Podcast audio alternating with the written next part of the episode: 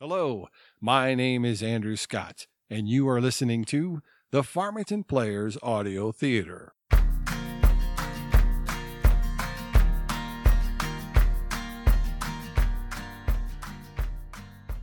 Frank has just had open heart surgery and was looking forward to coming home, relaxing, and getting a little TLC. But the tender loving care he received was not what he was expecting, and his wife of over 40 years had different ideas of what his recovery should be. Who is this woman?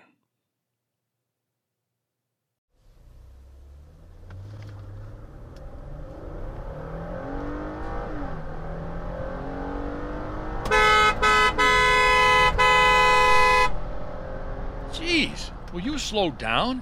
I'm having another heart attack watching you drive. You lose control and I'll be in a world of hurt. For God's sake, Frank, stop being such a backseat driver. Relax. Put your sleep mask on and take a snooze. Sleep? I just had open heart surgery. We're leaving in a snowstorm. With you driving. You think I can relax? I'll talk about my worst nightmare. I've driven in snow for 40 years. I can't remember the last time I was in an accident. How about when you lost control of the car and drove up on the neighbor's porch? That was ages ago. We'll be fine. Nap, for God's sake. If you can't count sheep, just count the spinouts. Well, maybe not the best idea. Oh, I'm a wreck. I hurt all over. Yes, but remember what the doctor said. Once you heal, you'll be in better shape than before the surgery. Wiring your sternum shut with the bones growing over it makes it stronger. You'll be just like that $8 million man. It was six million. Well, inflation and all. I can't still can't believe the stuff you asked the doctor. What, like when it's okay to have sex again? The form said we were supposed to ask, so I asked. It's a legitimate question, and I want to know, don't you?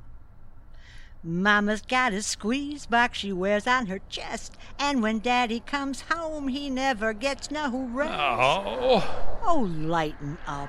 I bet the doctor was thinking poor guy's on pain meds and his wife wants to jump his bones. Well, not your breastbone, the other bone. Oh, I'm really glad you didn't say that. And for the record, no one talks about jumping bones anymore. That's an expression from the 60s. I'm from the 60s. You're from the 60s.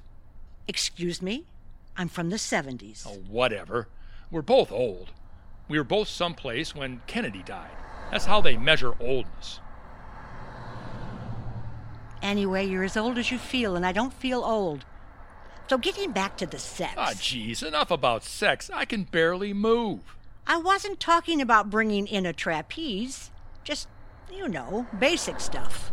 Now, all I can say is it ain't gonna be for a long while. You know what they say. Sex keeps you young. And you'll be better before you know it. The website says four to six weeks and you'll be your old self.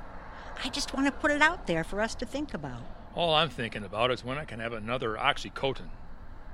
I'm surprised you didn't ask the doctor any questions. I was gonna ask when I could have a beer again. Seriously? That's your biggest question? When you can have a beer? Unbelievable. That's probably what got you here in the first place. A couple of beers a day doesn't cause a heart attack. Your questions should be about health and exercise and the quickest way to heal. Remember, we got our trip to Africa in May. We're hiking the Kilimanjaro, so you gotta focus on getting well.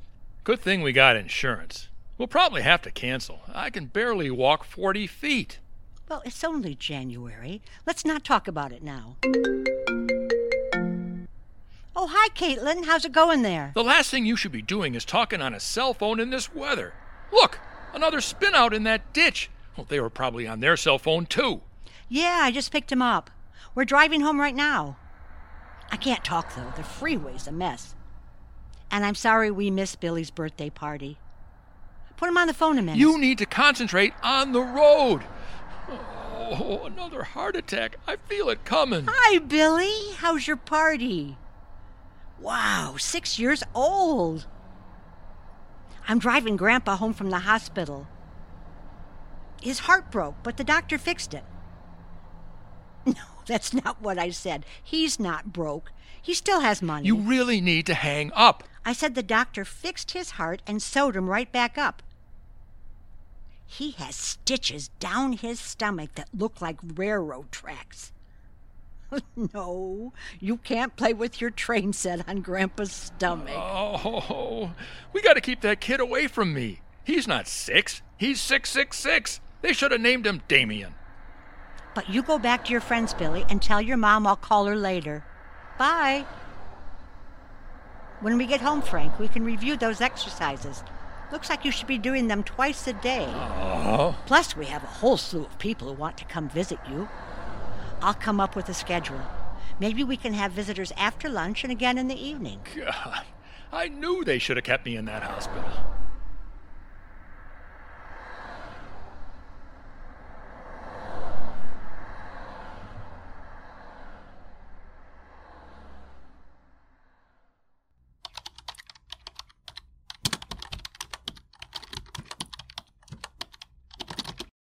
Well, it's been three weeks, Frank. You're getting along well. Your vitals are good. Your scar is healing. Are you exercising? Yes. What do you mean? I move around. I do stuff. You have yet to do one exercise on that sheet. Remember, Frank, an activity does not count as an exercise. Can we please make that into a giant poster and put it in every room? Ha ha. He thinks brushing your teeth counts as major calisthenics. you need to do the exercises, Frank. Not just when I'm here, but every day. Outside of that, you're coming along. Now, do you think it's time for me to discharge myself? Yes. We don't need her to come anymore. Are you kidding? If she leaves, you'll do nothing. Please come another week, Ms. Margie. Okay. I'll come back next week, see how you're doing, and that'll be my final visit. Do you have any more questions before I leave? No. Yes. Frank practically lives in that recliner. He even sleeps in it every night. I don't think that's good for him. He should be sleeping in our bed. It's painful for me to lay flat. Plus, it's impossible to get a good night's sleep in bed. Between the cats crawling around and you sneezing and snoring and snorting, I'm, I'm up all night. None of that used to bother you. You said it was like white noise. Yeah, well, now it's just noise. And it's not white, it's full blown technicolor. Actually, Betty's right. You should try to use the bed. When you sleep in that recliner, your chest cavity curves inward. You need to lay flat, even if it's uncomfortable. Oh, fine. Well, okay then. I'll be off. See you next week. Keep getting better, Frank. I'm glad you're going to listen to her about the bed. Are you kidding? I said that to her to get her to leave. It's exhausting enough listening to you nag me without her getting on board. I'm just glad she left before the game started. I can't believe how blase you are about your recovery. You blow off the exercises. You blow off the therapist. You blow off her opinion about the recliner, even though she's gone to school for years and has a degree and knows what she's talking about. Because, of course, you're the expert. You know everything. Oh, give me a pain pill. It's like this recovery is one giant excuse for you to live in the recliner and watch football. I said, give me a pain pill. No, never mind. I'll get it myself. Why do you need one all of a sudden? Am I being a pain? No, because I'm in pain. I'm always in pain. Don't you get that? Well, you need to work through it. Oh, work through it. You have no idea how sore I feel.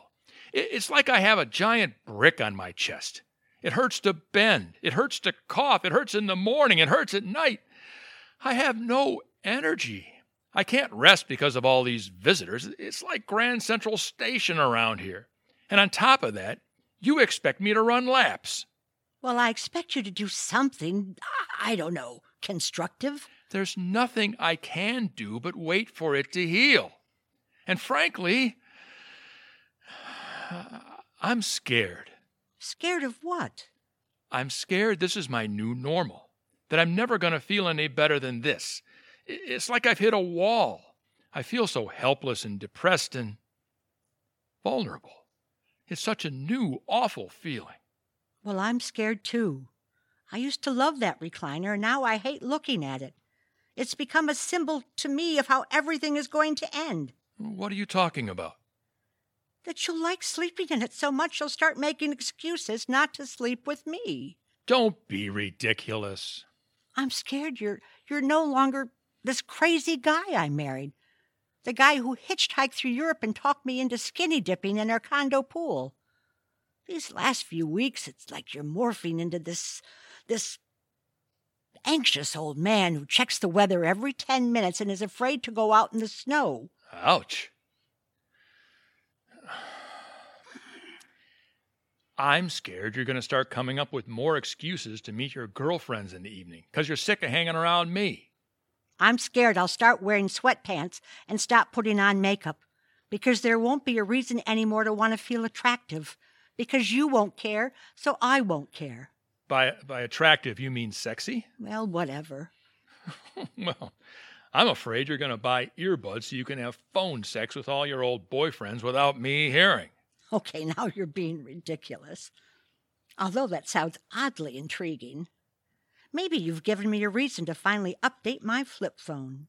So, anything else? I'm afraid I'll start wearing my mother's old gingham aprons. wow, you really have thought this out. Although, I think you look sort of cute in an apron. I just feel like we're on two separate paths. We need to navigate this together. It's not just you dealing with this recovery, it's me too. I get worried and watchful. Don't forget impatient. I know. I just don't want this surgery to be the beginning of the end. I don't want to feel like the best years of our lives are suddenly behind us. I know we're not young, but I still like to think our future can be sort of hazy and unpredictable and out there. That we can still experience new things together. Hey, we still got a lot of living to do, baby doll. I want to believe that. But you have to stop looking at all those websites that tell me how I should be feeling. I know. We both need to believe that I'll get better. Because I will. Just on my own timeline. Not Dr. Phil's or that Wizard of Oz guy. Dr. Oz. Yeah, him too. You know, let's think about doing Kilimanjaro next year. Maybe this year we can hike somewhere with less less steps. What are you thinking? I'm thinking someplace warm and tropical and relaxing. Just the two of us. How about Cancun? Remember how much we loved that pool at the Hilton? Yes, it was so warm and blue. Maybe we could sneak out at night and go skinny dipping. Well, there's a lot more people around than at the condo, but I do enjoy a challenge. And afterward, we can hike over to their late night tiki bar and drink margaritas. Sounds heavenly. Or we could go to Key West and stay at one of those no-tell motels with the funky kitchenettes. And I could make you breakfast wearing my apron and nothing else. Ooh la la. Although I'll be way more wrinkly than the apron. No, you won't. I'll just take out my contacts. That'll smooth you right out. You look very sexy when you're blurry. You always knew how to give a gal a compliment. Ah, this feels nice. Hey, maybe we will need to bring that trapeze. Mama's got a squeeze box. And Daddy never sleeps at night.